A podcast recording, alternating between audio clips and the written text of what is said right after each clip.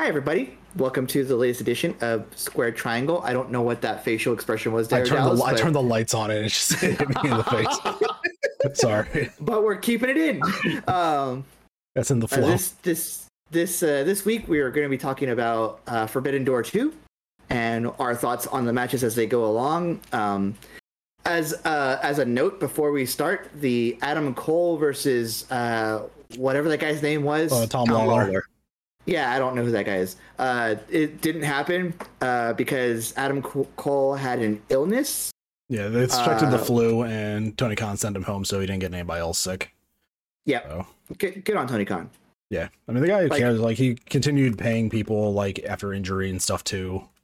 Mm. Like he Uh, pa- I- paid for stuff even you know after they left the company. Just uh, you know, he's a good guy.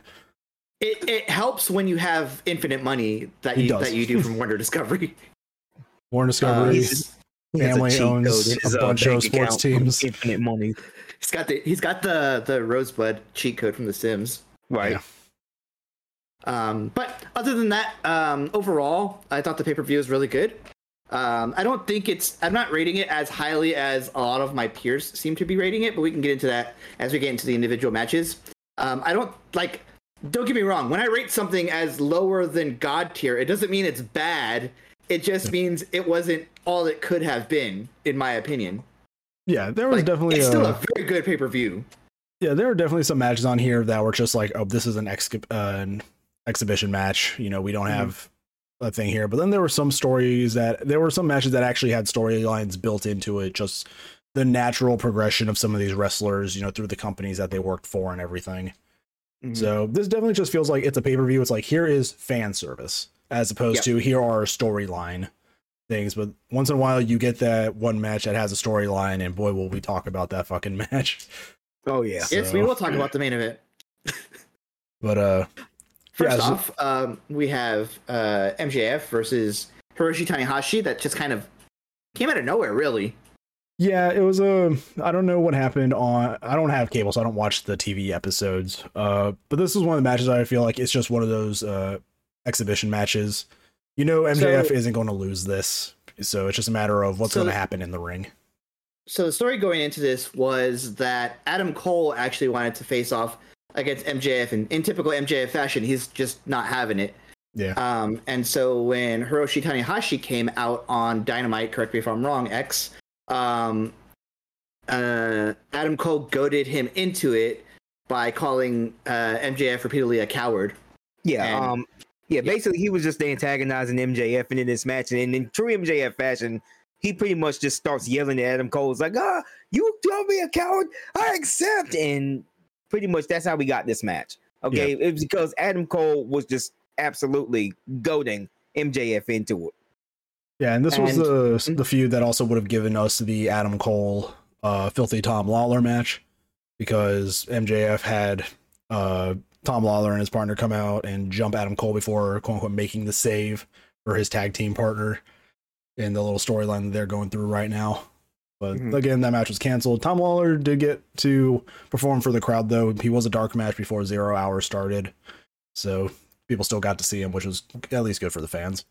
Yeah, I have no idea who that guy is. He's So- a, a he's a big name from uh ML MLW for the most Okay, part. so- He was also a former UFC guy. Uh, but he's been kind of wrestling on a lot of the I'd say like the B t- the B or C tier like indies lately. As a matter of fact, I think he was the first ever NJPW strong champion for um New Japan's um, American um I guess American sub promotion NJPW Yeah. strong back when that was running. So Yeah, he's worked for New Japan, uh, Major League Wrestling. Uh, he's kind of just been all over the place. Okay, so he's still doing his tour before the WWE eventually scoops him up for being a former MMA person. right. Probably. Yeah. Okay.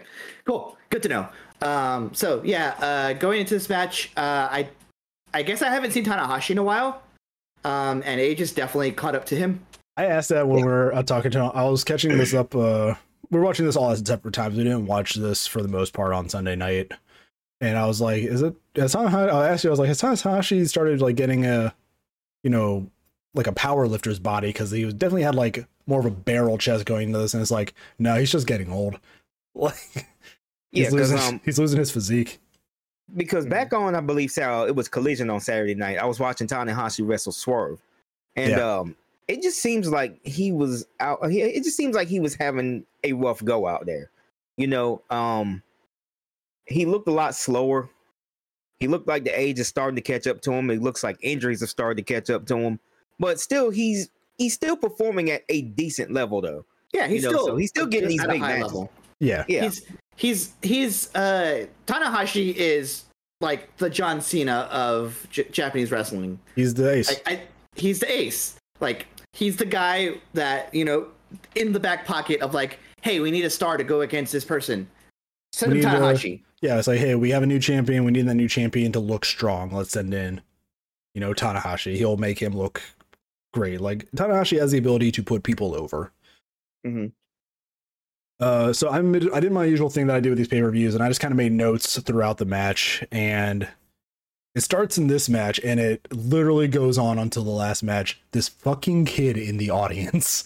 like, yep. I it's like I thought it was like is my are my headphones just picking up like all the ambient stuff because these can actually get like a lot of things for some reason. I'm like, no, this kid's just being so screechy this whole pay per view. And Mm-hmm. there is a little payoff, sure, but I'm just like, I just want this kid to shut the fuck up. like this whole pay per view. There was a there was a moment where uh, MJF is yelling at Tanahashi, and he's like, he's like, "You think I'm a coward? Well, I'm gonna make you a joke after this." And then that little kid's like, "You're still a coward." And there's like one match later where he just starts singing the Canadian anthem, but like nobody's singing it with him. And I'm like, God damn it, this fucking kid. Uh there this was your pretty basic match, I would say. It was just a showcase of MJF and Tanahashi. Uh the ref had a great spot in this match, which I really liked. Yeah, Is the uh The- it was two parts. It was uh he was holding the ropes during the submission hold and somebody pointed out to us. So he went to check and MJF moved his hand away like trying to hide it. And then he did it again and MJF called him out and the ref kicked his fucking hand off of the rope. Which was great. The refs had a lot to do in this pay-per-view for better or worse. So we'll get to that later. there were a Yeah, few um, things that I made notes of, and I'm like, they're getting the refs involved in a lot of these matches. So Well, Bryce Bryce Remsburg in general is like a very animated referee. He's been like that since he was in what PWG Ring of Honor. yeah. Um, uh, and he's he's been he's been like a very he's a very animated uh, referee. Even if he doesn't even if he doesn't actually like isn't actually a combatant, uh, he will get, make himself involved. And he's was he the referee when uh, I'm thinking way back in like Chikara where uh, they invented like the slow motion grenade. I think so. I think he was the referee at that at that time. Maybe. Uh, if you don't know what that is, look up like 2005 Chikara. Do Yeah. yourself a favor. It's it's it's inter- it's it's sports entertaining. of a lot of my notes for this it, this is definitely the kind of match I would say either this one or the match after this. These are the matches you start the show with. If this had been any later in the card, I think it would have killed the momentum of this pay per view. Moving forward, uh, there was a match that I felt killed the momentum later in this pay per view, but we'll get to that one too. And I think that's true, but I also still am taking umbrage with the AEW Championship, ta- like like opening. That's Yeah. I hate You- it when WWE does it. I hate it when I hate it when any other promotion does it. It like yes, I get it. This this card is stacked. This like from top to bottom, it is stacked. You could have put the CM, open. you could have put the CM Punk match. I think if you First. literally just flip those two matches, you're Yeah. we're good. it would have been good, but it, it- but to MJF's credit, he did give a storyline reason for that. Mhm. You know, yeah, 'cause they, like, he was supposed to go on later, but he told I think like it's just him being MJF. He didn't want to wrestle in Moxley's blood, which I think is a good excuse. that was, that was that's Yeah. fair. Like I get it. That's fair. So- um, I can excuse that. You know, that AEW championship match being first for that reason and that reason alone. And on top of that, the other and on top of that, you know, you had you know all these other great matches on the pay per view that I don't know, like maybe there was some ups and downs, you know, in some of this and you know, along the way in some of these, but uh, I think this was a decently paced pay per view. It, it's it's a lot slower paced than your average Two hours flew by. Like the first, I broke this into Yeah. two nights to watch this, and the first half is definitely the slow. Feels the slowest just for the number of matches, but that last two hours just fucking explodes. Yeah, it's into like a slow build. Yeah, they got you, the pacing you of don't these down. realize you don't realize it's like 20 25 minutes for that for that main event that we'll get to in a little bit Yeah, the longest match of this, and the thing, it's not even like an incredibly long set of matches. The longest match in this is about 35 minutes, and that's the uh, Omega Osprey match.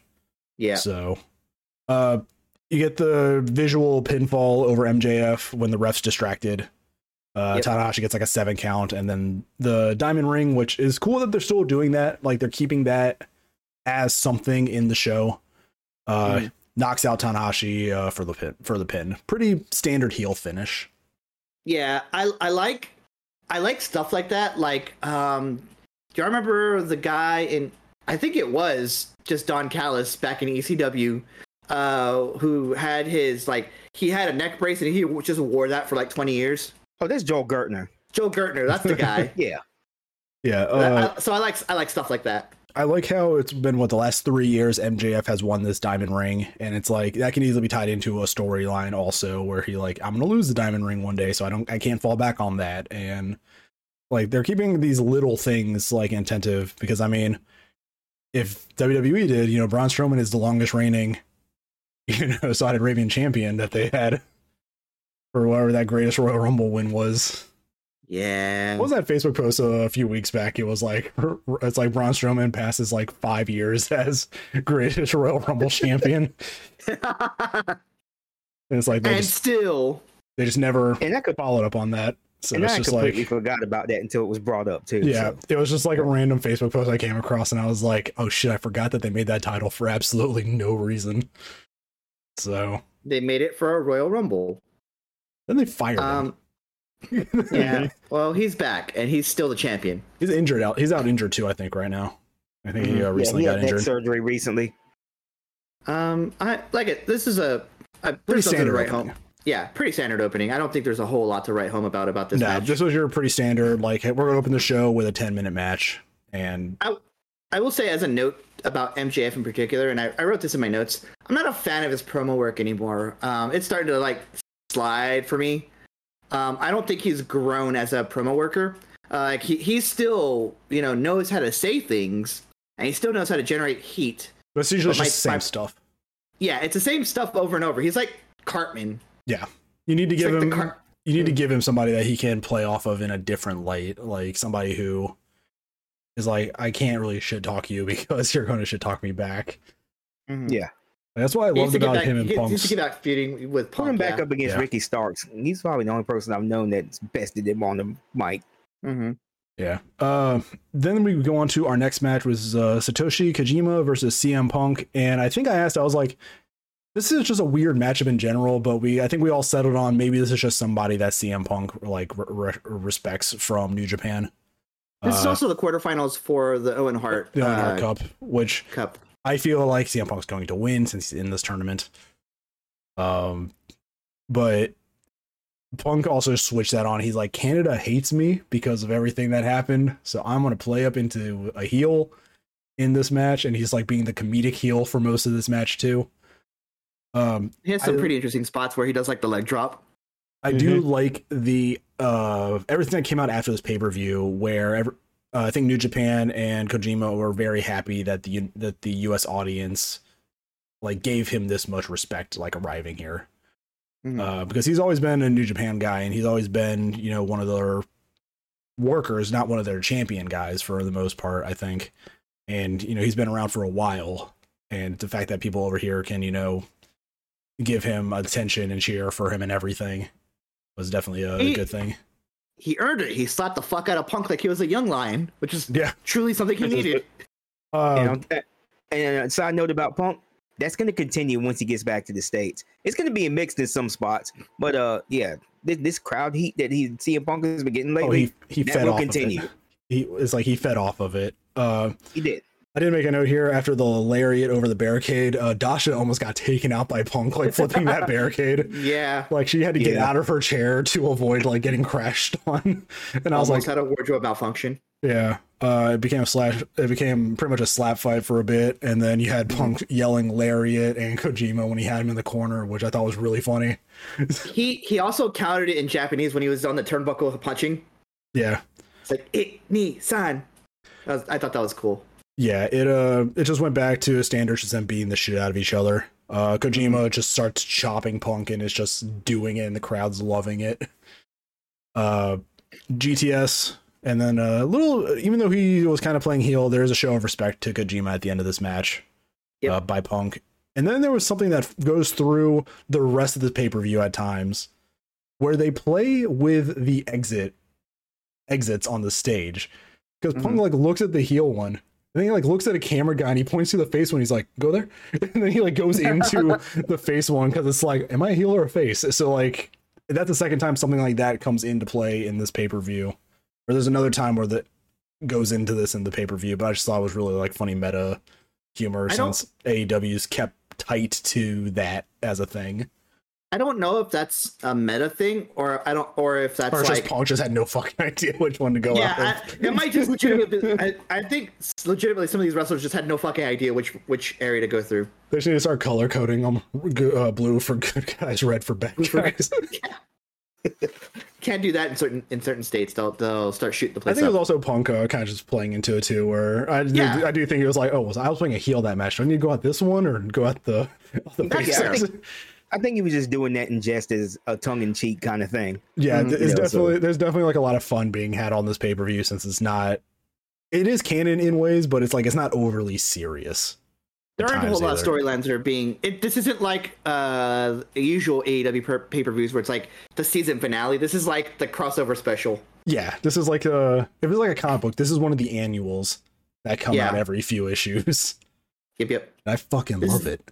This is yeah, for sure. this is like if Into the Spider Verse was a wrestling show. Yes. Uh we'll get to that too in this next match. Uh apparently they only want to reference New Japan and AEW titles because PWG champion Daniel Garcia did not have his title or any mention of that as he was coming out for this the uh, out. Excalibur seen malding. this uh this international title four way that we have. But I also think it was a reason to kind of maybe protect PWG because their champion is the one that got pinned. Uh, Excalibur swinging at the air. So, uh, one of the notes I had here for this was Orange Cassidy coming out first feels kind of wrong. Uh, especially out of all of these guys, he has the most title defenses. He has the longest reign. Uh, they definitely gave it to um, Zack Sabre Jr. though as kind of like the big name of this match. Yeah. Uh, also made a note that him being in the Mighty Don't Kneel feels weird if he doesn't have the other guys around. So I don't feel that why they needed to mention that. Like, I forgot he was even in that faction. To be perfectly honest. Yeah. Um so one thing I like about this match is so like just in the entrance is that they they reference the animosity like immediately reference the animosity between uh Shibata and um and Zack Sabre. Yeah. Uh, I also made a note here. Uh, Shibata looks like he can. He has killed a man. Like this He man has, just looks like a threat coming to this ring. He's Like- he's he has that's- killed a man and he almost died in the ring. So Yeah. Yeah. And on top of that, you know, Orange Cassidy really did a good job selling all of the damage he's taken over the course of how on the many title defenses that he had as well. defenses, I think, since he's won it. Mhm. Yeah. Um, definitely the definitely the juxtaposition between him being like the slacker gimmick and then like being the hardest working champion in the company. it's crazy because I saw I was reading I saw a thing on Facebook because I've been just getting fucking like weird wrestling pages on thing because the algorithm's fucked. Uh, it's like I don't. People are arguing like why does it's, it's like it feels like Cornette's list of what makes a good wrestler just doesn't apply to this because he doesn't want it to apply. Orange Cassidy can sell. He can Mhm. tell in ring stories. He has the psychology. He can actually do wrestling. Like he can do mat wrestling and high flying and all this other stuff. But it's just because of the gimmick is like nobody likes nobody serious quote unquote likes him. But even It- Dana even Dana I- Bryan's I- like I want to wrestle him. Like I want us. I know we're just a we're just a small time podcast on a on a on a channel. I want us to make a movement to stop fucking listening to Jim Cornette. His ideas were antiquated in the Attitude Era. the argument I make with my friend is I will listen to him for the history side of it. I'll listen to him for stuff going on in the 70s and the 80s because that stuff is interesting to me, like how they used to do stuff there. But my God, get him out of modern wrestling. like, please. I mean, I can tolerate, stop. I can tolerate Cornette on Dark Side of the Ring, you know, because you know he, he kind of moves. talking about the history. I love Yeah, him. He's talking about history, but he uh, has as far as historical knowledge. Yes. Yeah, he's outdated. Okay, Chip- it seems antiquated and outdated when it comes to him. He just needs to just, I guess, sit in the corner and shut. For, Tim, for the people who for the Disco people who are in esports, Russo, shut the fuck up. it's like for the people who are in esports, uh, Jim Cornette is the Thorin of, of wrestling. God, I hate that comparison, but you're right. That's an awful comparison, and I fucking hate it. Like- I'm Oh, right. God, you are, and I hate it. Um, but back to this match.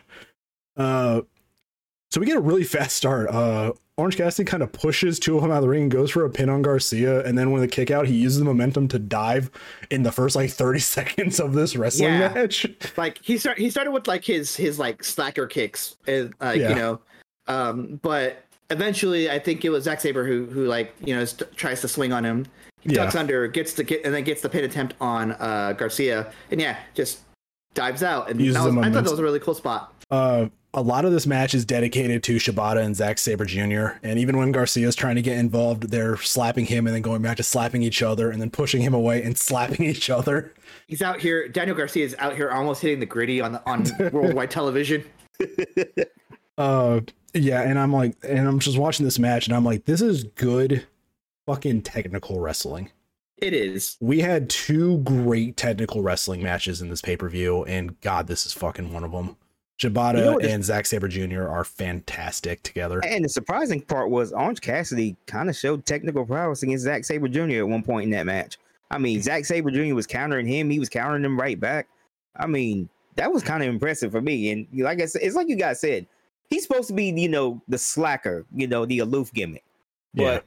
he is really one of the deep bright spots in AEW right now. I wish more people had a lot of more respect for him. Yeah.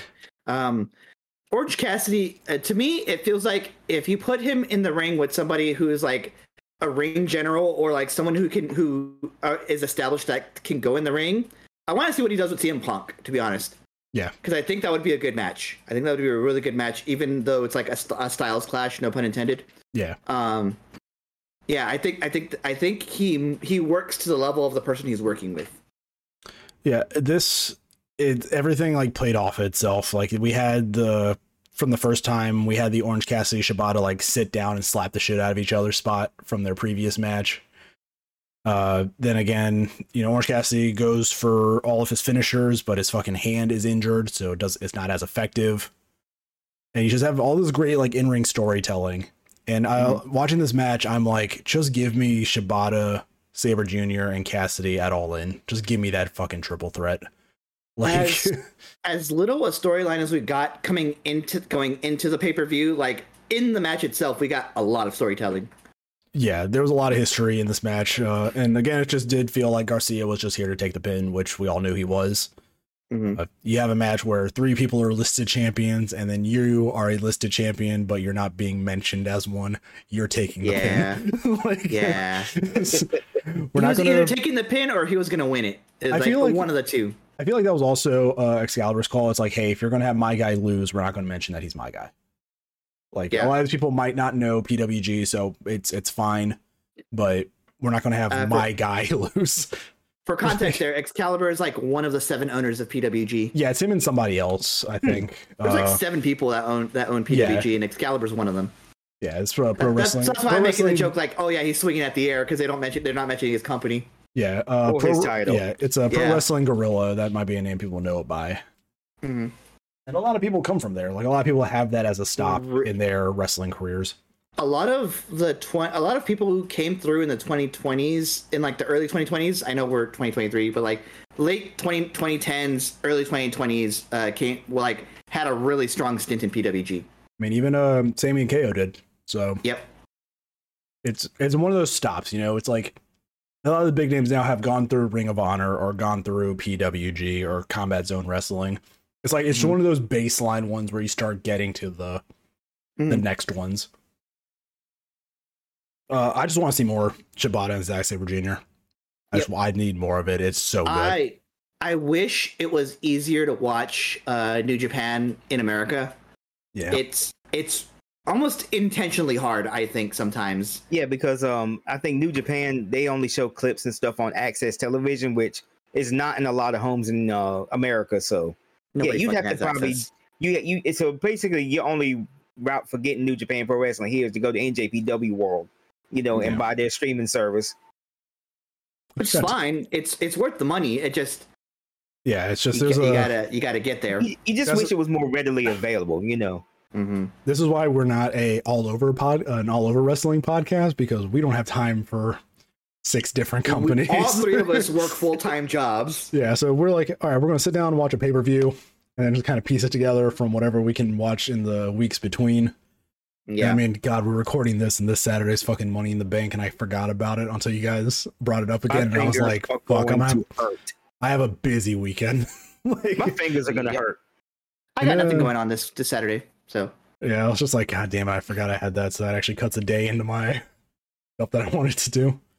But um, welcome to welcome to some uh, wrestling in the summer. Rapid fire pay per views all over the place. yeah, we have like no four kidding. coming up in the next like two months. So yeah. yep. um then uh, this match this match also has a storyline of it feels like Orange Cassidy is just getting desperate now because he literally steals the win from somebody else to keep his title. He's he's been doing in the last few defenses doing like slightly heelish, like just a little just a little taste of like a heel ish move. Mhm. like stealing the victory from somebody else, stealing the victory from Shibata, hitting the PK on Garcia, yeah. uh, just tossing him out out of the ring and then pinning.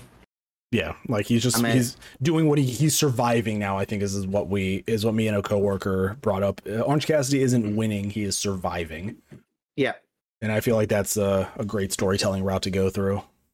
I do just kind of want Swerve to come back into the picture because I think Swerve would be a really great international champion. Yeah, I think so too. But he's busy doing whatever he's doing. He's doing Swerve things. um, yeah, I mean, this was probably one of my favorite matches on the pay per view in general. I mean, there are two that are above it, but this one is definitely probably like my third favorite on this pay per view. Mhm. Uh, this one is, I think this one is, I think this one edges out Omega uh, Osprey for me, but just barely. The top three for me are like a game of inches. Yeah. Um, the next match we have is, I guess, them kind of giving the New Japan title a little more importance, putting it later than you know the AW one. This match also didn't have a story going into it aside from we don't know who you are to each other. Uh, the real story here is what happens post match, but it's the uh, Jungle Boy Jack Perry versus Sanada match, and this was a pretty good back and forth match. I mean, Jungle Boy looks strong in this match regardless. There was a lot of one-upsmanship and like trying to do each other's moves um, They- in the match, They had uh, uh, including a poison Rana that looked nasty. the one that show, the one that Sanada took. Yeah, yeah, I think mhm. Sanada didn't get enough air when he went over it. He kind of landed on his shoulder coming down. yeah. I noticed that. I was like, that doesn't look like it was. It went right, but at least he Yeah. uh, was protected doing it. So Mhm, we had the uh, back and forth like uh, chest slaps. mhm. Um, a bunch of finisher, a bunch of like submission attempts. Uh, we had Jack being put into the skull end and then swung around like he's fucking Claudio, which was a great looking spot. And I don't think you can do that to anybody else but Jungle Boy with his size. I He mean, did to Orange Cassidy. Darby would be like, "Fucking do it," and throw me. it's like Throw me like a rag doll. Oh, there was also like at one point in the match where uh, Sanada wrapped Jungle Boy up and like what did he, he, I think he called the Paradise Lock. Mhm. He Like the Paradise just, like, Lock, where he like boxes him in. Yeah, yeah, yeah. Boxed him in and he just dropped Shout him outs. right in his ass. Yeah. Shout outs to uh, Milano Collection AT who invented that move. Um, and shout outs to my friend who used to love Milano Collection AT that we don't talk anymore, but wherever you are, you're doing great. uh yeah this is pretty standard just champion versus challenger match i mean they're going to make sanada look strong but they did let jungle boy get a lot of attention in this match too um kind of an abrupt match uh to end i mean it was a shining wizard into a moonsault and then just a pin and i was like oh that's that was fast I, I like uh, this. I think this match for me tiptoed that line of becoming. If, if it went any longer, it might be stale. But if it if it stopped like any more abruptly, I'd be like, well, that sucked. yeah it just it felt off because it felt like they were getting into like this big crescendo and then it's just like the pin came And I was like, oh, okay. I kind of want I kind of want to chalk that up to like the, the weird pacing of this pay per view. You know, Yeah. Yeah, I think it's just like, okay, we need to. We might have had a match go a little too long, and here's what we're planning for these ones. I think So, I think this was uh this is one of the effects of having Adam Cole not be have his match. Because I feel like they had all of their times good, and then uh They had that to match s- got dropped, and then now they shuffled everything around. and then they had to add and subtract minutes here and there, and you can Yeah. kind of tell. yeah. that's what I'm saying. Like the moonsault, just hit, hitting a single moonsault and then for the pin, it's just like, oh, okay, that seems kind of abrupt, but whatever. I mean, he's champion. He retains his title. New Japan champion looks strong. Mhm. And then post match, we get a heel turn finally uh, from Jungle Boy as he decks Hook at the top of the ramp. And I think we all brought it up that uh, Christian Cage wins again. Like- Yet again. Oh, Taz sold this tremendously. Taz left Taz commentary the rest of the night. the the way he reacted to that. Taz was Taz off was- commentary after this for the rest of the night. Taz is actively Like- molding this whole the rest of the pay per view. Yeah, And I was like, that's Um, that's cool having Taz like leave to take care of And his again, son for- after this, you know, I like was gonna say it's for context, Taz is Hook's uh, Dad. father. they look nothing alike by the way, so it's impressive. Yeah, but no, yeah, he uh it was good. It's like, yeah, his son just got laid out by this guy, so he's gonna leave commentary for a bit. even when Taz was in like in shape in ECW, he still looked nothing like Hook. He looked like he, he Taz looks more like Tomohiro Ishii than he does Hook. Like, we'll get They're to him the same later. age too. yeah, uh, if I like my notes for Tomohiro Ishii when we get there. We will just get to him violence compacted. oh my god, Uh, um, but yeah, yeah, I, bro- I'm, I, I kind of like this heel turn. I'm with I, it. I think it was needed because people were kind of getting tired of him uh as I guess a face because like it was all talk. He never really won the big matches when he needed to. Mm. Uh, everything after the cage feud just kind of felt meh. I mean, he was great in the four pillars one, but he wasn't the strongest of the four there.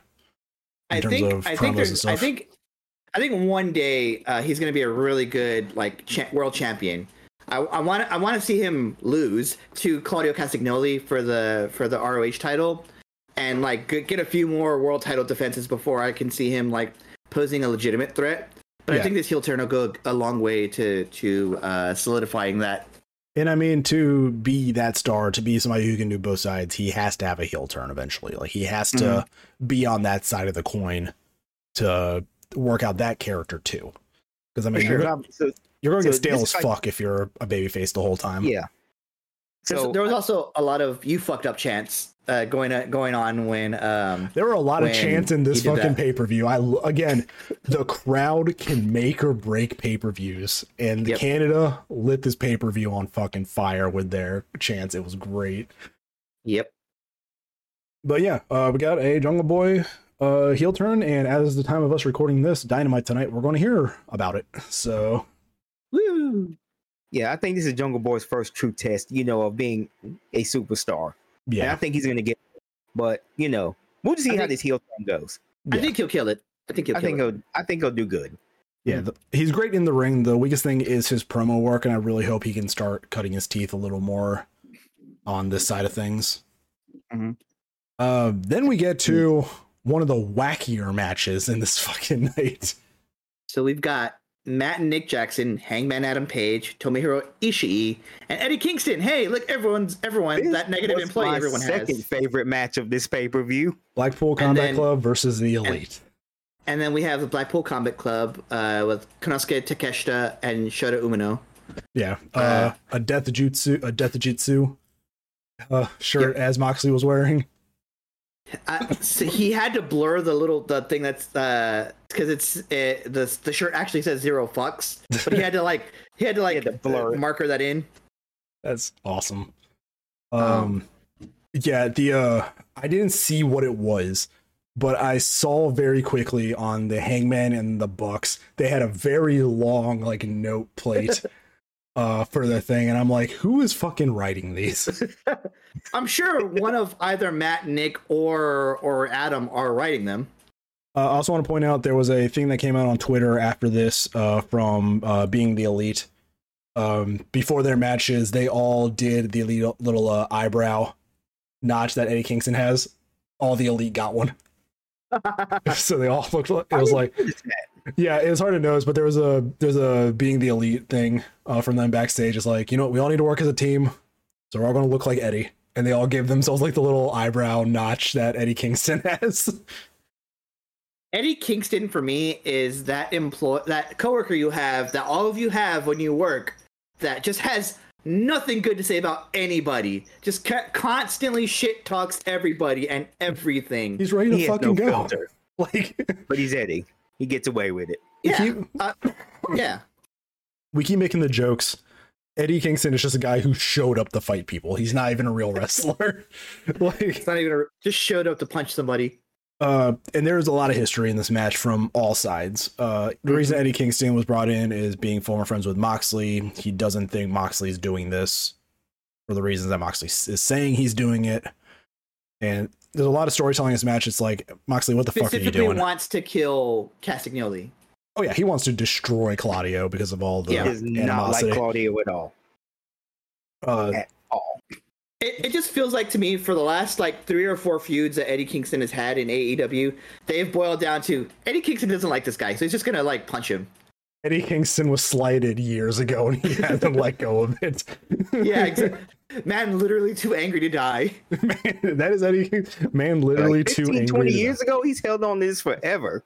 Yeah. yeah eddie kingston has some age uh, to him too uh Mhm. but he definitely he's not he do- doesn't look like a wrestler he just looks like a guy who showed up to beat the shit out He of looks you like a he looks like some random dude from New York just ready to punch somebody. Mm-hmm. Mm-hmm. Because he is a random dude from New York. Who's ready to punch somebody? Exactly. so Um but this match was like we said, like it, it got ugly fast. it did. This match had a lot of animosity. Uh the match starts uh with umino and eddie after claudio cowardly tags out to leave eddie in the ring without him which was a great little storytelling thing. Uh i mean this whole match is just like back and forth bullshit of like the best kind. Like There were a few good uh, there's a, there was a lot of good moments in this match, but there's a few good ones uh like Konosuke Takeshita and and Ishii getting into like a fu- like uh, a chop fight. Mhm. I, and then just Konosuke Takeshi just knocking the fuck out of Ishii. Yeah, he just like knocked him flat. and it's great because as a character, you know, Tomohiro Ishii is the guy who can just take the punishment and everything, and he's like the guy who will fight you. He's the stone pit bull. Can't But just remember the Konosuke is just time- like a fucking elbow and just lays out can't rem- Ishii. I can't remember the last time somebody knocked Ishii on his ass like that, though. That's the thing. I was like, Konosuke looks so fucking good Ishii. at He twenty so something. hurts. At twenty something, I'm like, fuck! Yeah, I cannot wait for this guy to just have a career like this. He's not even, he's barely into his prime, and he's Yeah. this good. Yeah, he's gonna be he's gonna do so good. Like whatever promotion takes him up is gonna be lucky to have him. Yeah. Um one of my favorite moments of this match was the slap fight between Eddie and Moxley, and then the brawl happens around them. You mean And the five minute chop off? There's Yeah. a chop off, and then like in the middle of that chop off, just the rest of the team start brawling in the middle of the ring as they're just slapping each other. As they're just chopping the shit out of each other. The visual, the visual of it was great. Like I loved that visual. To the point where like after they stop chopping, after Claudio mercifully breaks that up, yeah. um uh like Moxley goes down under the uh, goes uh out of the ring and goes to the Japanese announce table and like grabs grabs one of their ice waters and like pours it on his chest. Yeah, I saw that too. Like they're they're all either on the ground or like around the ring, and Moxie takes a minute to like self off. like- Like, ah, god. Uh, yeah. I mean, this whole match, it's like you just have this all this back and forth. Um, you get the cowboy shit chance when Hangman and Konosuke are the two in the ring. There was a great uh like spinning elbow into like a dive that just knocked somebody out. I think it was Konosuke that took it Mhm. like just so he dove through the air trying to close on, just got hit by an elbow and just laid out in the ring. And, and there was like one spot where um, Hangman Page he booted uh, Kanose to te- uh, Takeshita onto the Bucks, and the Bucks held him up, and he just does He like did a running shooting star moonsault, a running shooting star uh, onto him off the outside, which was a great outside. spot. It was crazy looking. And then It he hits another moonsault later from the top turnbuckle, and I'm like, "Fucking Hangman!" It's just Hangman was at going off in times. this match. Like this was a great showing from Hangman, all things considered. We know everybody else can have a great match, but I mean, Hangman's always been like he's been that like hidden like explosive energy. A lot of Yep. his matches are more tame, but when Hangman goes, he can fucking go like the rest of them. and he went off in this match. Like he was attacking, he was going here, he was there, the moonsaults, everything. Like Hangman had a really good showing in this. There's a really good spot where I think it was Shota Umino was in the ring and um and he was going up against Ishii and and then Eddie Kingston just comes back into the ring and um he gets sandwiched by Ishii and and uh, Eddie. They both lariat him and then one of them then they do the Enzuigiri Gamengiri combination. Yeah. Uh, just looked just looked very well done. There was a, a really good uh, double team here too, uh, from the Jacksons, where it was like the uh, he hit him with like a backbreaker while also doing like a swinging neck breaker Mhm. onto him onto Yeah. the knee. And I, I think I pointed out when we were talking about on Discord, it's like I love how the young bucks just kind of yell moves like they're in a video game, or they just kind of They're like not- ye- Yelled out, "You're dead!" They're not, they're not yelling out moves. They're yelling out like things, catchphrases. mean things to. They're yelling out mean things to say their to their opponents. Yeah. Go to hell. You're dead. yeah. It's just like I'm like these guys are just fucking game characters. Basically, It's it. They they have. s- I, if if AEW Fight Forever had sound bites, th- those would be them. I mean, Nick Jackson pretty much made himself a game character in the last pay per view where he had the exploding super kick. So That's true. he had to get a cer- he had to get uh a certificate or something to do that like they had to Yeah. go to like some department to get permission to do that spot because it's a firework imagine like- going to get a license to introduce a hitbox in pro wrestling. um the moment in this match that really got me because i mean we can talk about this match like all day but it's just a brawl like this is brawl the match uh that is an anarchy in the arena like this is the closest thing to an anarchy in the arena match in a ring This is the closest thing we're getting to Fallout from the all. What was it? The All In Scrum from last Yeah. year. This is the closest thing we're getting to Fallout from that. Um Still think we're getting a blood and guts match between these guys. I think that I think it's going to probably lead to a blood and guts because this rivalry is just getting to that. yeah, Um, all, all out, not all in. Whatever. there is a moment here that has interesting storyline stuff that they could build off of, especially now since we know that Danielson is injured, just in Mhm. case he can't make it back to All In. Uh, Kingston saves Moxley from a double super kick. Just Yeah. uh, I mean, he's Moxley is his friend, and he's wondering just like why he's on the Claudio's side. Like that's basically what their chemistry is boiling into. It's like, bro, why are you fucking with this guy? Like, but it's just this whole thing where it's like, okay, that's interesting. And then after the match, you know, Kingston doesn't want to deal with the Bucks about it. He, he walks Ishii out. He hugs Ishii and then they walk out. like he just loves like wrestling these guys that he looks up to, Mm-hmm. Or at least wrestling with them. Uh, Ishii nails Yuta with the brainbuster and gets the pin, which is an interesting finish, especially after Yuta pins Omega in the last pay per view. Mhm. Just having Yuta take the pin this time. I mean, then that was probably the the if the if this is a pay per view where nothing, no storyline gets advanced, and this is just a crossover special, that's Yeah. probably the way to go. And uh, I mean, this is also Wheel- Wheeler's role in this faction. If the team has to lose, it's probably going to be Wheeler taking the taking the pin Mhm. because you're not going to have Danielson take the pin. You're not going to have Mox take the pin. You're not going to have a champion and Claudio take the pin. So this is Wheeler's responsibility. yeah. Mhm. Um, but Ishii getting the pin was really neat. I'm glad it wasn't an AEW guy that did it. This was uh, one of those moments of like, hey, look, New Japan. So I think after counting it, it's uh, six AEW wins and two New Japan wins at this pay per view. So, Something like that.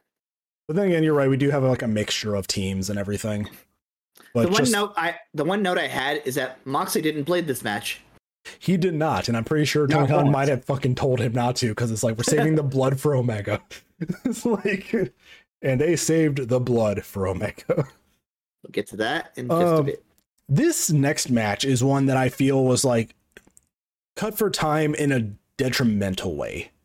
Yes, I this agree. is the Willow Nightingale Toni Storm. This is Willow coming off of a win against uh, Mercedes after she got injured in the match, and they let Willow go over. So she's now the New Japan Strong Women's Champion.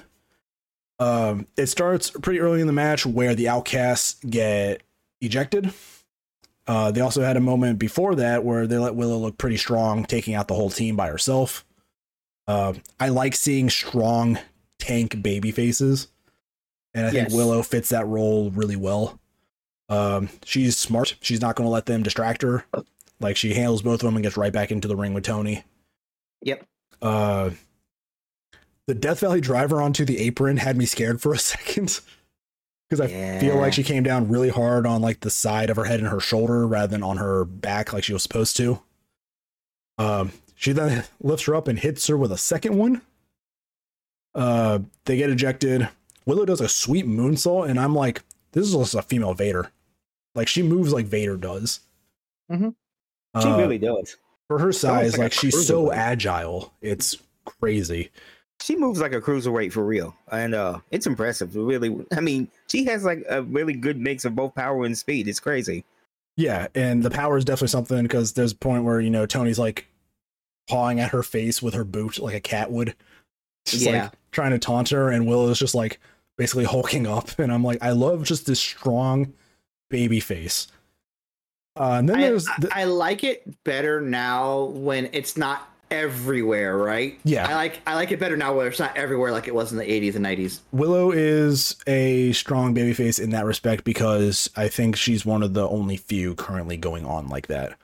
Everybody else who has taken on Toni and them have fallen to distractions or you know stuff like that. But Willow's been smart enough to keep her head on a swivel with that. It was a really good way to put her over as as a champ as she is a champion. Yeah. Uh, this was a weird match conclusion because I feel like this was a match that was cut for time. Uh, she's trying to go for the splash in the corner. A ref gets pulled into uh, the way to distract her. Uh, she gets hit by like a very quick package Storm Zero and then gets pinned. It- she she gets eye, eye gouged. Too. She gets eye gouged and the Yeah, Storm Zeroed. Gouged. and it's a pin. And I'm like, and I made a note like this is a bad finish to a great showing.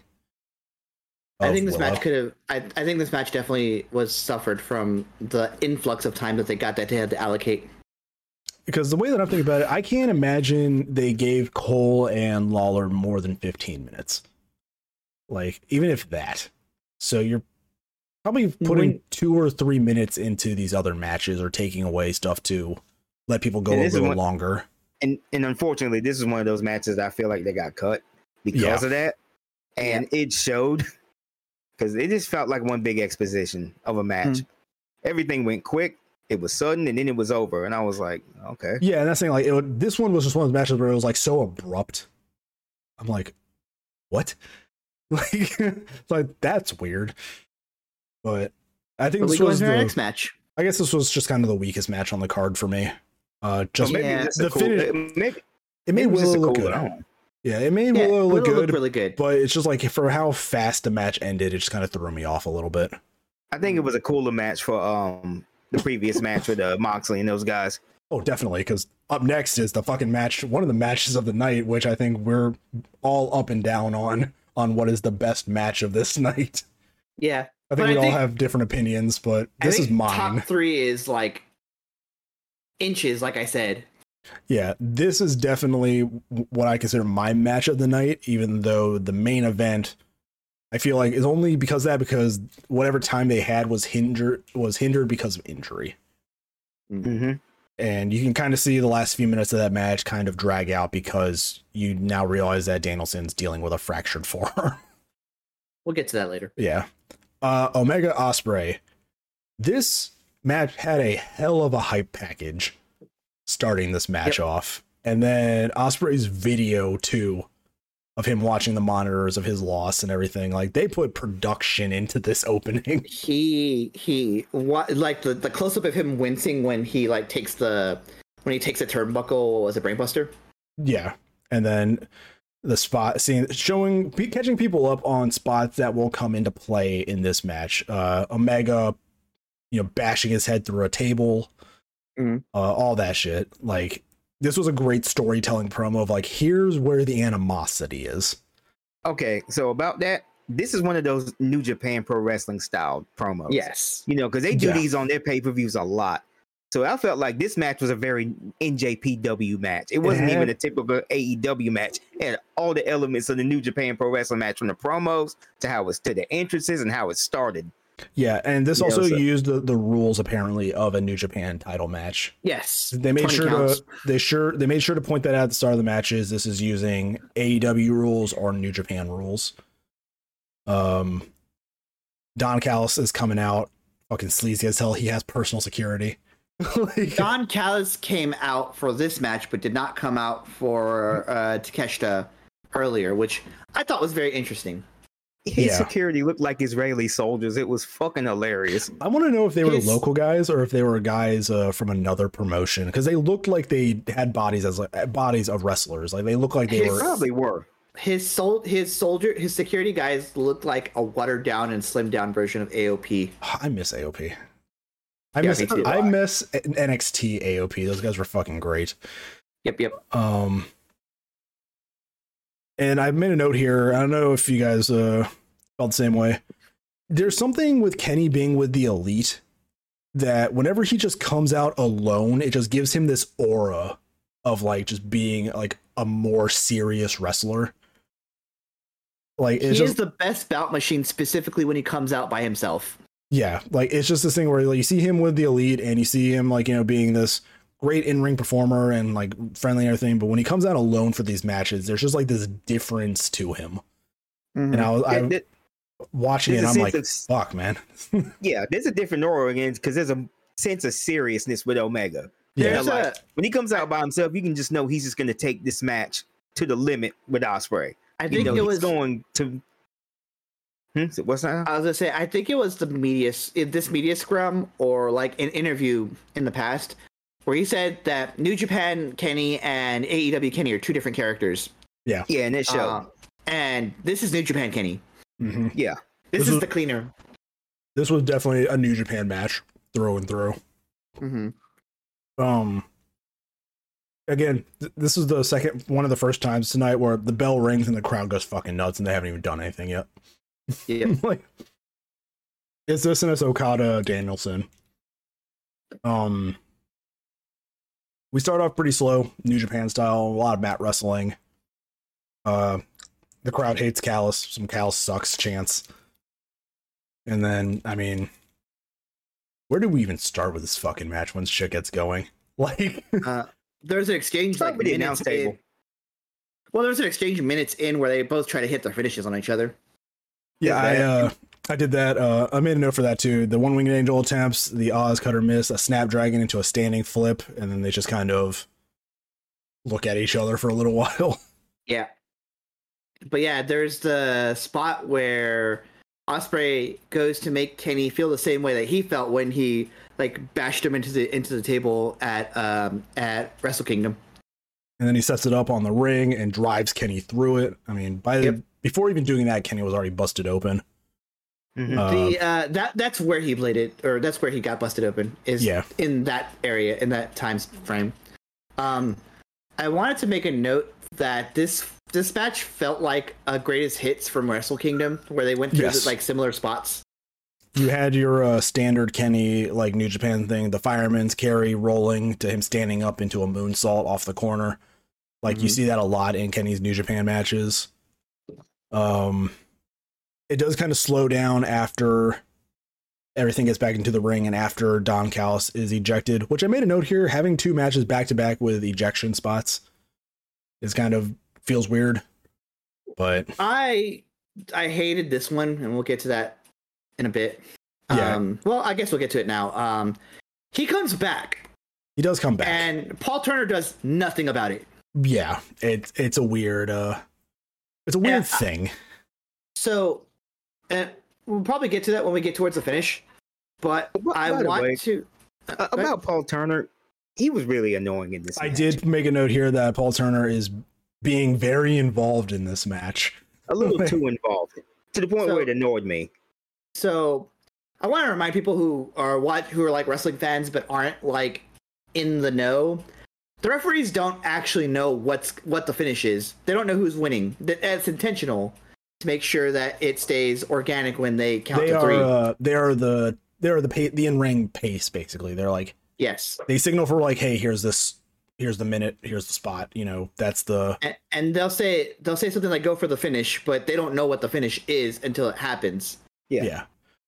Um, that's what uh, happened, I think, at WrestleMania when Brock pinned Undertaker. The ref didn't know, so when he counted three, he was like, "Fuck, I'm fired," because he didn't know that Undertaker was supposed to lose. Like, So- it was a small. It was a panic from him. So what I think happened in this match is that uh, Paul Turner was like, "Oh, he, he caught, you know, he caught the heel. The heel gets kicked out. That that's just what you do." yeah, And then you know, uh, Don Callis played it, played with it, of course, because that's what he does. But when he came back and nothing happened, I thought that took away from the match a little bit for me. yeah. I feel like this is the match where you get red shoes from the Sanada match and you put him into this one. Like I feel like this is the match that Red Shoes should have been the ref for, which we also did mention in Jungle Boy Sanada. Uh, Red Shoes was the ref for that match, and the crowd loved him. So, but um, yeah, like this one, I think the ref choice here might have been bad. Uh, for this, I mean, if he, even if he's just doing his job, like he's doing it very, very like by the book and ag- almost like aggressive sometimes. Yeah, And I'm like, Paul, uh, chill the fuck out, man. like, let him cook. let him cook. uh, I just have like word spaghetti of just moves here. Uh, shooting star press from the top of the turnbuckle onto Kenny. There's a very awkward OsCutter onto the apron where Kenny comes down like three seconds after Ospreay does. like it was a very weirdly timed cutter onto that apron. He Uh, gave the old Rou- he gave the old Ronda Rousey bump right there. Yeah. Yep. Uh, ref The being Scott held- Steiner. So Yeah. that was all before the table spot. Because I have a note here. Uh, Will slamming Kenny's head into the table spot. Only this one doesn't break like the table did at Wrestle Kingdom. Mm. Uh, still a wanker chance. And then here's where we start seeing Ospreay be very heelish for the Canadian crowd. um, first things first, he licks Kenny's blood off of himself to a "you sick fuck" chant breaks Yeah. out, which I always appreciate from the AW crowd. Um, the fucking V triggers that Kenny can land. Uh, then we have the Shawn Michaels moment of Will Ospreay taking the Canadian flag and using it to floss his ass with. Mm-hmm. And then and then we get the Royal Rumble 1991 moment where Kenny Omega just starts fucking him up with it. Yeah, this gives Kenny his second wind, and Kenny turns Will inside out. He starts throwing him around the ring with the flag around his neck. Yep. Uh, then he hangs him outside the ring for a second, and then he gives it to the annoying kid in the crowd. Which, Which is I'm- a payoff. Which the same I'm kid that was yelling the whole night. Yes. yes, That's the unfortunately. Which I'm happy to know that the guy he took the flag from in the first place was a plant and not an actual audience member. Because I'm pretty Yeah. sure that audience member would have gone to that kid to get his fucking flag back. like knock the kid out, like give me my fucking flag back. um and i mean this is where it's at this point where i think this match just starts going into like a new gear um running v triggers into barricades slamming his face into the steps the ddt on top of the steps this is where both people are really starting to bleed now and then you get fucking uh spanish fly counter into more heel shit from Ospreay where he locks in a sharpshooter. And then I have a note that he locks in a crossface and the Toronto crowd is stunned. Like Chris Benoit is the only person ever who ever used a crossface. Oh, But he was he- triggering that Canadian PTSD. he PTSD did it from the for crowd. that. The thing is, like, they knew he was doing it for that fucking reason, though. Yeah. Yeah. Like, and that's the thing. It goes from the sharpshooter, oh yeah, you know, Bret Hart, Canadian hero, into crossface, and you can tell on Ospreay's face that he's just indulging in this crowd heat. And Yep. I'm like, if this was the '80s, this man would have been shot. like, He would not have survived was the trip home. Somebody would have jumped the rail by now. yeah um and then it's just just more and more more you sick fuck chance like the crowd really knew why he was doing it and Mhm. just like they told him i wrote out here i really want this kid to just shut the fuck up oh my god the there was a really good visual of when Ospreay had the sharpshooter on. They got a really good close up of his face where it's like all red. yeah uh there's the fucking kick i think to kenny's head that will gives him Mm-hmm. just like this loud impact, just like punt to the side of his head. And I mean, I I have just some notes here. It's just like a war. It's just like a move salad. Yep. it's Uh, Ospreay goes. Ospreay goes for Stormbreaker. Uh, Kenny counters it into what looks like Deadeye. Yeah. Uh, so f- starting here from my note, the fucking kick to the head. Uh, the OsCutter into the knee. Kenny collapses. A snapdragon into a snapdragon. Poison Rana. Pile driver. It's a two count. Wait, what else? Uh, Kawada kicks. Put some respect on Kawada's name. Then uh, we have like a bunch of counters and strikes. Another two count. Callis comes back. Uh, Stormbreaker gets countered, and I put it looks like a dead eye. Mhm. Uh, a pretty rough looking dead eye. I don't think Kenny got the grip right on it. Shout out to Adam Page from earlier. Uh, three knees to Ospreay, kind of getting a second wind. The screwdriver makes its comeback into this long running storyline of screwdrivers and Kenny's forehead. So, Yeah. uh, hits him with the screwdriver, goes for the pin after a stormbreaker, and Kenny gets his foot on the rope, and the crowd goes ballistic. like, you could, like, the audio feed, I think, cuts for a second because of how loud they got. Mm-hmm. it was such a good spot and i was like i got hyped. Like i was this is the moment where i was like i'm fucking sold on this match. Like this match is badass. The the finish comes like not not long after that where um where Ospreay goes for the one wing uh Ospreay's counters the one winged angel for like the third time and then hits a Tiger Driver 93 and then an, and then and that like so painful. yeah so after the crowd goes nuts uh ospreay hits the one winged angel. This is right after the rope break. Hits the one wing kenny kicks out at one. Yeah. and, And the goes cr- nuts. the crowd loses their collective shit once again. Uh kenny is definitely playing like hometown hero here. We get strikes we get kicks we get knees we get brain busters the one winged angel into a suplex i think was really good like just kenny adjusting it into a suplex yeah the tiger driver had me fucking worried That, because that was brutal looking because uh, That he, looked brutal. And we all cuz we all know Kenny has a bunch of injuries too. yeah i so was he like oh fuck right on the back of his neck. And that is Mm-hmm. not the scariest fucking neck injury we or the neck move that we get because Danielson takes some fucking neck moves and we know his career. Yep. Like, uh And so after Tiger Driver hits the Stormbreaker and then or hits the Hidden Blade into a Blade into Stormbreaker. Stormbreaker. and then we get the three count. There's a new New Japan uh US champion. Uh and I found out it was holy fuck this match. like, Yeah. Uh, we we kind of knew this was going to happen because Kenny's staying with AEW. Yeah, Yeah. and Ospreay Uh, is going back to New Japan. So I mean, they Yeah. want their title with their guys. I think Yeah. that's the trade off with all these partnerships is like we'll put our title on Omega, but Omega's never going to be here. So let's take our title off of him and put it with one of our guys who will be here. And I feel bad that they're always in that position because I think this is the second time it's happened because of Moxley. Yeah, I was going to say that happened with Moxley too. and I'm like, New Japan, stop putting your belts onto the AEW guys. Like, Or keep doing it, you know. Or keep doing it. Cause, so keep doing it because that's how that's how they get their we get their the brand payoffs noticed, right? at Forbidden Yeah. Door. Yeah, exactly. Um, yeah, this fucking match, man. This match was like, good. Was a God, good this match. was so fucking good. This is basically the match where Ospreay and Omega just became legends. I think Like, I, I think They I need a counted. I think I counted it too. It's like the last like four minutes of this match is where all this shit happens. Yeah. I think from the rope break uh, with the foot to the final Stormbreaker is like four minutes. And I'm like, shit, man. He count. He takes a one wing angel, kicks that at one. Then he takes a tiger driver, and then he takes all this other shit, and that's like four minutes.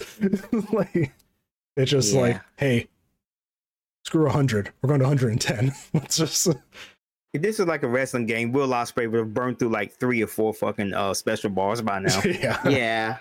uh, yeah. This this is just to get the definitely it between this and the Okada match, like this is probably my match of the night. This was such a good fucking match.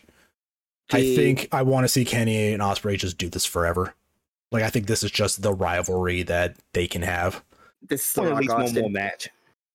Yeah, this is the this is the Rock Stone Cold. I think for me in terms of feuds for AEW New Japan guys, like they just have this chemistry, they have this intensity, and if they could just do this all the time, Mm. like I think I'll be a very happy uh, wrestling fan. Mhm. Um, after the match, uh, Callis walks Ospreay out. Um, Michael Nakazawa comes out and walks out uh, walks out Kenny Omega. Yeah, no I longer haven't seen really- Nakazawa in a hot minute. He wrestles occasionally, but he is serving more of a backstage role now. So Yeah. Uh, a lot of these guys who came in at the start of AEW, if they're not wrestling on Dark or not getting TV time, I think a lot of them have transitioned into uh, backstage roles now. Mm. So Good for him. yeah, I mean he's a great guy. I love him as a comedy wrestler. Like I would love to see Yeah. more Michael Nakazawa. Naka, Naka, Naka. Just him and him in the oil. Like that's what that's what I loved Yeah. about early AEW. I loved how like ridiculous early AEW was, and now it's kind of settled into like a more serious like brand.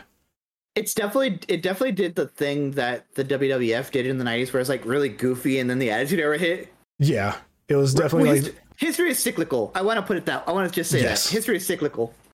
Really missed the initiative, by the way. That was a good group. Mm-hmm. Yeah, I you do know. miss that. I dude, that's one of the best feuds that AEW Dark has had ever had. The two Yeah. people who always lost going for their first win. And then it was what two of the three like the first two matches had them double knockouting each other. So they actually went to a third match where uh Brandon Cutler got the win. Yeah. And I'm like, that's great fucking storytelling.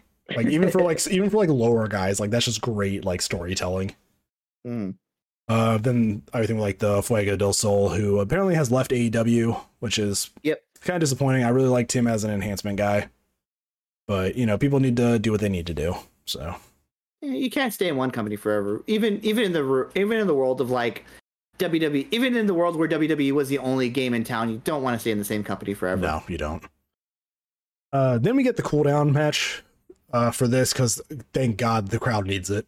like The Suzuki Appreciation Society for one night only. the Suzuki Appreciation Society versus Darby, Sting, and Naito. gods. Lay Suzuki gods. Le Suzuki Gods Uh. and uh yeah, and Darby Allin or sorry, Sting and Tetsuya Naito and their Darby. estranged and their small child. Yes, Sting, his son, and their wacky uncle Naito. um, Sting looks like he's going back to Joker Sting, which is interesting because I think they're talking about having a match with Sting and Jericho and Darby and Sammy, and Jericho's bringing back the Painmaker, and I'm like, if Sting's gonna come out as Joker Sting to like match this energy, like, I'm glad to see that Sting is also still changing his character after so many years in this business. That's Well, kind of it- been the, yeah, go ahead. Oh, it's kind of been the story with Sting and Jericho, though. I mean, they they've been two guys that have just over time been able to evolve their characters. How did WCW not do this? How did they fumble this? And that, that was my It's- next question. It's wild fumble that they never met in WCW to my knowledge. Anything. Like the fact that they haven't met anywhere is absurd. Like even It it th- what happened is Jericho had the stink of being a cruiserweight, and they treated the cruiserweights Right. like a circus act. he was a what cruiserweight back in Bischoff. WCW. Yeah. Is what happened. Yes, correct. And even uh, a lot of their cruiserweight guys did leave also to go to WWF. So Who also treated them like a circus act. Yeah. I mean WCW's cruiserweight were like some of my favorite things. That when I was growing up, Mhm. like I love those guys. But Yeah. yeah, the fact that for how long both of these guys have gone, even if it's like some off-brand, you know, indie fed, like doing like a super show or something for like charity, like I think that neither of these guys have ever seen each other face to face like this, and we're just now getting it. I'm like, thank God, at least we can mark something off of a crazy bingo card that's out there. Yeah. A Sting Jericho match, mark it off. Like- I, I made a note that when uh, we'll get to that, we'll get to it in a sec. But when Jericho and uh, no, no, when Sting and Suzuki are in the ring, the combined age is 119 years. This years. was, we brought that up in the Discord. This is an old match. Yeah, this is like a WCW style match. This is a this is early years TNA in terms of age right now. Yeah. Yeah. When you have Yep. all the uh the old WCW guys coming over to TNA. Yep. Um, Um, but both these I- guys are I still had- so good. Like they're still Yeah, so are. good. it's wild. Uh, I made another note that um, Darby Allin is the ty- is like checking off another thing on his on his death defy list by getting into a strike fest with uh, Minoru Suzuki, I who love has the absolutely build killed the man with his hands. I love the build up. He's like laughing at Darby and he like pats him on his shoulder and then he just He just brushes pampers him and then just lays out Darby. Just out. lays him out. like he, ho- he does the thing where he like holds him and then goes Yeah, Wham! And But it he kind of did that. He kind of did that. And the man was like, "Oh, hey, yeah, I kind of like it, kid, but uh, brace yourself." Oh, there are two moments in this match where Darby just gets the shit knocked out of him. the first one That is the one. uh, the Suzuki, yeah, Suzuki knocking the shit out of him. Uh, we have the, the whole thing. This is kind of just your standard six man tag match. Uh, Darby goes for his little speedy like dive through the ropes and get hit by a Judas effect, and then just lays there for looks five minutes. And that's the second time he got the shit Yes. knocked out of him. because the rest of another this, elbow? the rest of this match is just Naito and Sting and Darby like laying on the ground outside of the ring. so Yeah. uh yeah, we're back to uh Naito and Sting. Uh I think Sting was supposed to move from this table because the way that Sammy sells it is like Sammy knocked himself out with this move.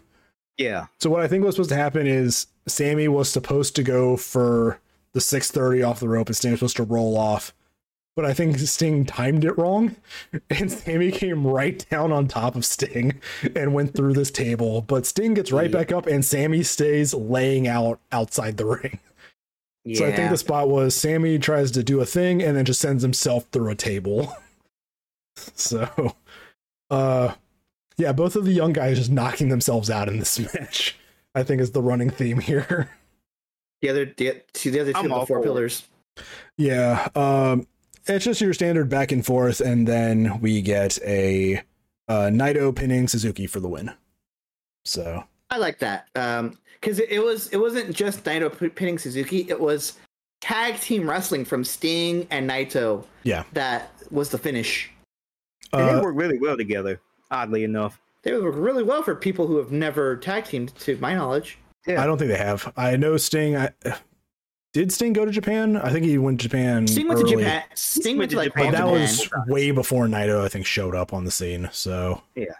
Uh, there was a funny moment in this where Sammy and Jericho do their pose, and then Suzuki comes out and like rests his head on top of Jericho's. Like, the camera pans back. Yeah, yeah, it's just a great little a thing because um, they missed that on Dynamite, I think, where they went for that. And as Suzuki's coming in to like lay down with them, the camera cuts to the outside of the ring, so you don't see it in the ring at the time. And they're like, "Okay, we Mhm. need to fix that. Let's do it at the at the pay per view." yeah. Uh, Um, But but, this, this- was a solid match. it was a solid match, a solid six man tag. Uh, face team got the win. Uh, a little slower than everything else, but it was for the build up for this fucking classic that we got. Imagine, if you will, the rest of this. The rest of this is like a five course meal. You've got all of these like nice hearty meals coming all the way down. You've got a couple like little sandwiches here and there to cleanse the palate, and then you're given this fucking forty ounce porterhouse just slapped it on your, on your plate. Yeah, this Eat is the that, steak and bitch. potatoes this is the steak and the asparagus. This is Uh, what this is. This Yeah. is the steak, potatoes, bacon wrapped asparagus. This Yes. is this is me going back for my third roll of sushi at a buffet. Yeah, Like- exactly. like, this is me eating all the meats, all the veggies, everything I get like at a Chinese buffet, and then it's like, oh, I'm so full.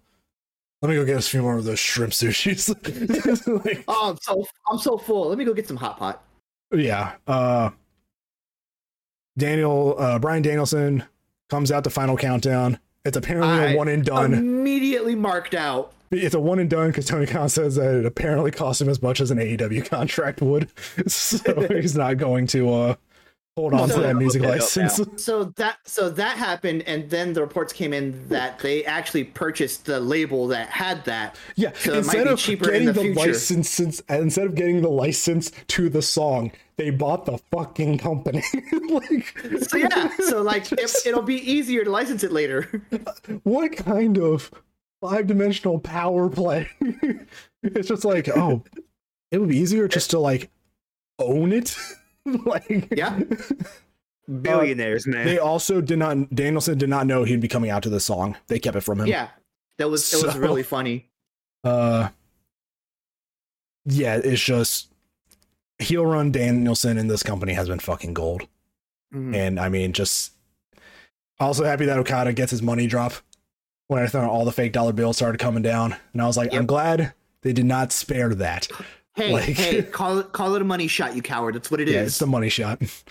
but I'm just like, I'm so glad they were like, Okada, rain the money, just all the Mhm, money, all the Okada bucks. Um, It was, it's a it's a good it's a good entrance. uh, again, bell rings. Holy shit! And this is awesome. Where, just where, starts where off do the we bat. where do we even where do we start with this match? Like This match was probably the pinnacle of technical wrestling. this is For- a clinic. Yeah, Like- this there should be no doubt in anybody's mind that Brian Danielson is one of the best technical wrestlers to ever live. Like he is just that good. And Like- is just keeping up with him the whole time. Yeah, This is the match I've wanted ever since Brian Danielson made his way to AEW. And when that New Japan Pro Wrestling partnership was announced, I was like, if they don't do this match, they will have wasted this whole thing. And they finally got around to doing it. And I'm so excited about this. and I well, mean, they weren't going to do it immediately because that's that's leaving money on the table. They want to build it up. They will be, and they built it up for a couple of years, and then we finally got to this point. And I'm like, yes, and the thing is, I think the, the- story going into this too was like this is Okada coming out to challenge him. I think out of respect for Kenny too, because Mhm. I mean, with everything that BCC and Elite have been doing, like they've been attacking Kenny for a lot, or, or a lot of the time too. And you remember that Kenny and Okada had some of the best matches in New Japan just a few years ago. Yeah, Yeah. Uh, it's this was It's storytelling. This was technical wrestling. Like Danielson had a goal in mind. He was just going to work the injured arm of Okada this entire match. And ironically, Ironically injured enough. his, and ironically, ironically, injured his own arm. Uh, so when you watch the match back with the context that Daniel like Brian I know Danielson exactly where I know exactly when it fractures, and I can tell by What- how the match like slows down. It's the elbow drop, the second elbow drop. Okay. where where it's where he rolled over onto his side to take it. Okada Okay. came down right on his the middle of his forearm. Gotcha. Uh, and Ah. if you watch it with that in mind, like from that second uh elbow drop, the match just slows down. you know, entirely. elbow drops in this pay per view have been weird. Okay, they've landed wrong. Like Kojima, elbow drop Kojima Punk the elbow nuts. Punk's nuts. And now and Okada just fucking breaks um Danielson's arm with an elbow drop. And then It's Punk gets a receipt in that match where he like elbow drops uh Kojima's like larynx or something. Yeah, something like that. yeah. Um, let's see if I'm looking through my notes here. Uh, there was the spot here where I think Danielson took the tombstone onto the ramp. Yes. Uh, Yeah. And I think there was also a very, very hard uh, neck breaker like onto Okada's knee that he took. yeah. And seeing that, Um, I was like, "Fuck! Why are we doing it to this guy in particular? Like, I- why I- is this I- man I taking know- the neck injuries?" I know the tomb the tombstones were the tombstones were very safe because you it can, was you can it was visually a very safe tombstone. There was about a good two. visually Or it looks painful as hell, but, but you you, could like, tell actually do the microscopic look. it's like two or three inches off the ramp, and I'm like, Okada Yeah. was very safe doing that too, which I'm Yeah. thankful for. Um, I made a note that Kevin Kelly does not know how to say Kazuchika Okada's name, and he, He commentates for New Japan. Yeah. Um there was a moment here where Danielson took a drop kick from Okada while sitting on top of the turnbuckle. And from his reaction, I don't think Danielson knew he was about to take that spot. like Okada hits him and you see Danielson like rolling over on top, like freaking out, trying to grab the rope. so I'm like, I don't think he knew he was about to take a drop kick when he Or he might have just missed. there. He might have just missed his footing there. Yeah, it was a very a lot of uh, going on on a very scary fall though outside of the ring, which I'm glad he was able to catch himself from making Yeah. worse. Uh yeah, I mean then- there's so much in this match and the thing it's not even like a lot of action, it's just like the psychology of it all. And then we get the spot that I I think uh, took it down a little bit to me, but I think we'll get to Can I guess? uh, why it wasn't as bad. Guess. Can I guess it's the fake medical scare? Yes. Yeah, when he starts convulsing. when he starts having like a seizure, When and even Daniel even like Okada's like moving, like rolling him over. When it's Danielson doing it, I don't think it's a thing you should be doing in a match. Because So- everybody knows Danielson's injury history. So it's not just that uh, seizures affect me personally because my older brother had has seizures. So, but I, even taking myself out of that, I don't think it. I don't think it was as bad as when you had when you live in a world where MJF throws beer at a kid and gets a slap on the wrist. Yeah. I, think I think we're I think we're good here. Uh, it did like just abruptly stop the like momentum of this match, though. And I think that was intentional. Um, but I think so. I think what happened is uh, during this particular spot where he's like fake convulsing and he like moves up, moves him over on the side. I think this is Danielson being like, "Oh, my arm's fractured. Okay, let's get let's, let's yeah, you know wrap because this up." Because this was right after he took that elbow drop onto Yeah. it. I think this was just his way of letting somebody know my arm's fucking broke. Uh, I'm gonna finish this match real quick, and then we Yeah, can they- go And they were clearly backstage. because I think they were clearly calling audibles right there because they uh, my, Brian was talking to him for like a good you know two or three minutes and the crowd was just silent and I'm like oh yeah something's going on here yeah, because after this, it's only a few moves. It's a few kicks. It's a rainmaker, and then it's just this like three minute long segment of Danielson, trying, trying to, to hit apply a submission hold, and he's He- doing it very creatively without an arm. he arm. uses his he uses his leg instead of Instead of his his arm. arm his hurt arm. I thought that was really cool. And- but you can Hey, tell- he can contort himself that way. But you can tell he's holding his arm too, like close. And the thing is, like, I don't think Okada knows, so Okada's pulling him into the Rainmaker with the fractured arm being the one that's getting extended. And I'm like, oh, fuck, Danielson, you can do this. I know that had to hurt like hell too That hurt And I think a that's what bitch. someone I'm was sure. like, fucking Danielson. It's like adrenaline has to be like coursing through For his sure. nerves right now. He probably can't feel that, but like the fact that He he's still feels it today. the fact that he's still going for like 10 minutes after Yeah. fracturing his arm is absurd to me. Built different. Brian Danielson's built different. Exactly. Um, Uh, the first man to make Okada top uh, tap in eight years. Mhm. Last Mhm. person being Shinsuke Nakamura, which is a weird statistic if I think about it. You think out of all the Kenny matches, there'd be at least something, but no, Kenny and him just beat the shit out of each other. Yep. Uh, Uh, there aren't a whole lot of submission finishes in New Japan in general, yeah, they're not. except for the submission, like one or two submission specialists. Yeah, and I mean, it's big for them to agree to let Okada tap like that after so long. Uh, I think I want to feel like that's probably Okada's call. Also, he Yeah. probably doesn't need to be put onto a pedestal anymore since he's not, you know, world heavyweight champion over there. He's not the champion. He he had his run as the guy, and again, I, I make the comparison to John Cena because that's what most of these people who are watching would would have that com- instant comparison to. Yeah, he's New Japan But, John like, Cena. yeah, he's New Japan's John Cena, where like to the point where at the at the after be, having the the reign of doom, uh, now he's doing the thing. Now he's doing his part and like putting people over. Yeah, So I think he just wanted to do that out of respect to uh, Brian Danielson because I know he was. I think okay, um, Danielson was one of his bucket lists as far Yeah. as wrestling goes, and he wanted to wrestle him forever. And I think he just did that out of respect to him. yeah. You know, So I think uh, there's a mutual respect here from both guys. And I mean, that's a huge honor to have too, because now he'll Danielson can be like, I made Okada tap. The first in almost a decade.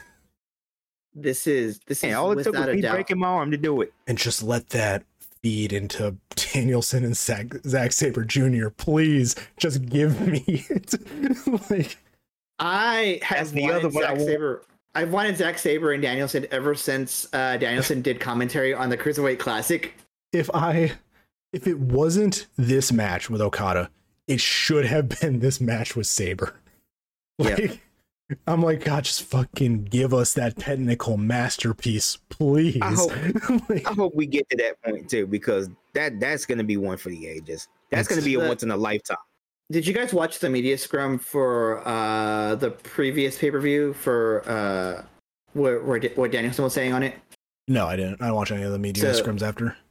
So Danielson uh, was asked, "What do you think about um, ah fuck, I'm forgetting his name. Uh, the the guy whose finisher is like the Tower of London. Nigel McGuinness. Nigel. Fuck. Why did I forget his name? It's it's we're getting there. That was brought Um, up too because he's back in Ring of Honor. At least as an so announcer. it- he was he was brought up uh, of how how he feels about Nigel McGuinness saying that he could he wants one more go in the ring and he wants to fight Danielson. And Danielson was like, I think I think McGuinness should shut his mouth because I've been wrestling for all these time and he's been doing commentary. Yeah.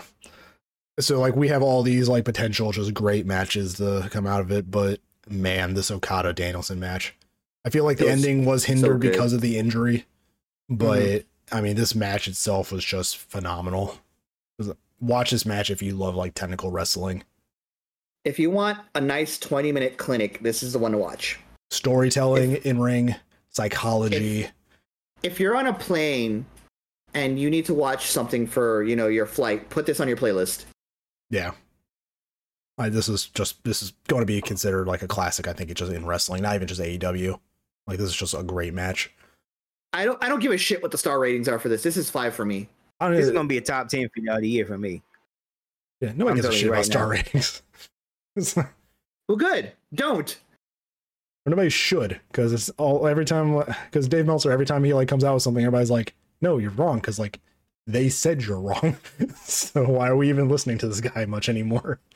Mm-hmm. Um, uh, yeah, I mean, the last hour of this pay per view, just from the Omega match to this match, is just absurd. Like, oh, it's such a good pay per view, and fuck, I'm gonna be watching Money in the Bank and be like, I could be watching Forbidden Door 2023 again. Eh. Um, like I said, it was a it was a very good pay per view for me. Um, I, I think those those, I think when we're talking about absolute like elite pay per views, yeah, um, I don't I don't think it quite hits that for me. But I, I do I do recognize it was a very good pay per view, and I think those, I think those mistakes with those little tune like fine tuned mistakes like Paul Turner missing a call. And like uh, Danielson convulsing because he fractured his arm, so he had to be able to Yeah. call that spot. Um, and and just like the the general a lot of these matches felt like they either had too much time or too little time and I 'Cause think they that's to- from to the, refit the for Cole match. yeah. Yeah. It's just a curse, man. Adam Cole's missed both Forbidden Doors. well For different illness, reasons. illness at least means it's a flu or covid or something and it, it's not like he broke his arm or something Now he has to Like wait a whole is other year. year to make. Now he has to wait a whole other year though. It, this can pay per just- view's cursed for him. He That's can just fight jay white on on dynamite he doesn't need to wait It should be uh it should be all in if they build up to that. Mm-hmm. But that's the I mean CM Punk and them are feuding with Bullet Club Gold right now. i'm excited for that i'm excited Yeah. to see what comes of that It's surprising to see the guns like in the position that they're in still. But uh I mean it's it's interesting because we have what a month until all out and the or I think like All what a- in. All in. So that's August. And Mhm. then yeah, this fucking weekend we have money in the bank. So- Yep. Oh man, busy times here at the Square Triangle podcast. yeah it is um but i mean that's all i really had about about the pay-per-view i think it was a, i thought it was a very good pay-per-view Yeah, great pay per view. Uh, yeah, I probably agree with you. Not one of their AEW's best, but the match quality on it. the match quality was very good like For the matches that not for a lot of the matches, the quality was there. So taking nothing away from the competitors the competitors were great it was just like production issues Yeah, production. and, um, fine And one more thing to add, uh, I think as far as the pacing goes, yeah, some things got cut due to time, and others got uh, time got added in some spots. But also, in on the also from a pro wrestling standpoint, the pacing of these matches was a little slower than your typical AEW match. But I think they made it work. Mhm. Okay, and um, I think if they just kind of stick with you know the kind of slightly slower wrestling style, um, they can flesh out psychology and in ring stuff a lot better. 'Cause Yeah. it it felt different for me, but it felt different in a good way. I think we talked about it in the Discord. A few of these felt like New Japan matches over AEW matches, Yeah, Mhm. and but it worked. the two longest matches on this show, I think, were this Okada match at like 25 minutes, and then the Omega match at anywhere between 35 and 40. Mm. So, pretty much like the last called, hour. I know they called for for for Omega, and I know they specifically called a thirty minute warning. yeah, they were keeping track of the time, so I was like, oh fuck, they're gonna put on an hour like masterclass. Mm. It's like no, 36 minutes in, I think it's where the conclusion happens. So Yep. I was like, oh, that's different. but I, I do like how they're keeping these little things in mind, like the time uh for title matches and all these other like little things. It just makes it feel more thought out. Yep. Uh, Um, yeah. The other note I have is uh, since CM Punk won in the quarterfinals, he goes up against a match that I didn't think I was going to see on national television. Um, Roderick Strong and Samoa Joe on this Saturday on Collision. Oh, He fights shit. that. He fights the winner of that match. Oh, they're gonna make it be Punk and They're Joe, and they're gonna get Joe. Punk his win. Yep. Oh my god, that's the story. He's gonna get his Yeah. win over Joe to because Roger Strong's probably gonna like hurt Joe enough that Punk can. But I do like how Punk and the two other guys are big Ring of Honor like alums. Yeah, So a lot of uh, Ring of Honor energy in AEW, which sure. makes sense because they bought Ring of Honor. But Yeah. I'm excited. I'm excited to see where all of this goes, and I'm- that's probably gonna be the finals, man. Joe and Punk at All In. no, it's it's the semi, it's the semis. No, they're the same bracket. They're, Oh, the they're same, the same they're on the same side of the bracket. oh yeah. man, so yeah, it's gonna be Punk getting his win over Joe. That's gonna Yep. be a main event of Dynamite or Collision. One of them two. Yeah. Probably. All right, but yeah, that's all I pretty much have. I loved this pay per view. I can't wait for the next I, one. I, I I. really liked it. It, it was fun. I Mhm. enjoyed it. But all right, anybody else have anything left? Nope. Oh, we are sorry for being gone for several weeks. Uh, we've been out here in the wilds, just kind of existing. Again, we all have full time jobs and responsibilities. Yeah, Sorry? I also didn't really like reach out for a few weeks and be like, "Hey, we doing podcasts?" so just So next next week for sure we're gonna cover Money in the Bank, and then after that we'll we'll see. Yeah. So you're gonna get a two, probably two back to back episodes of Square Triangle, and then we'll be back to our regularly uh scheduled podcast. Hopefully. but yeah, uh, you guys can find us on um, YouTube, which you're probably watching the video on, or if you're watching the podcast, you can find us on YouTube. Uh, we have a Twitter. All that stuff is in the description. X, thanks for joining us again. We always like having you here. Always a pleasure. Also, uh, if you're watching the video, you notice the two of them have Bullet Club shirts, and I do not because I do not own a Bullet Club shirt, despite being a wrestling fan. get me, give me. There we go. There we go. Too sweet. So, thanks everybody for watching, and uh, yeah, we'll, this group will see you again next week, and then Deck and I will see you after. So, take care, everybody. Later. Have a good night. A good one. Thank you for joining us for this episode of The Square Triangle. Find us wherever you get your podcasts under the Without Context podcast. Find us on YouTube at youtube.com slash at WC Network.